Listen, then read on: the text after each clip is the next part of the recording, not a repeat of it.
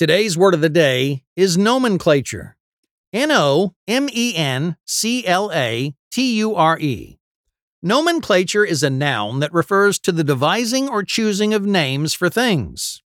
Our word of the day comes from two Latin words, nomen, which means name, and clatura, meaning to call.